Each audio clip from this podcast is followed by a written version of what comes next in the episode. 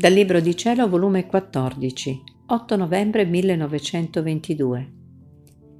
La pace senza Dio è impossibile. Minacce di guerre.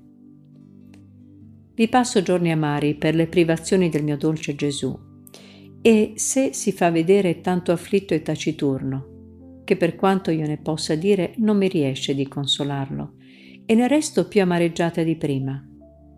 Onde questa mattina nel venire mi ha detto, Figlia mia, le pene, le offese che mi fanno le creature sono tante, che non ne posso più. Le nazioni si legano insieme per uscire in campo in nuove guerre. Non te lo dicevo che le guerre non sono finite e che la pace era falsa e apparente, perché la pace senza Dio è impossibile. Era pace che non usciva dalla giustizia, perciò non poteva durare. Ah, i capi di questi tempi sono veri diavoli incarnati, che si legano insieme per fare il male e gettare nei popoli lo scompiglio, le stragi, le guerre.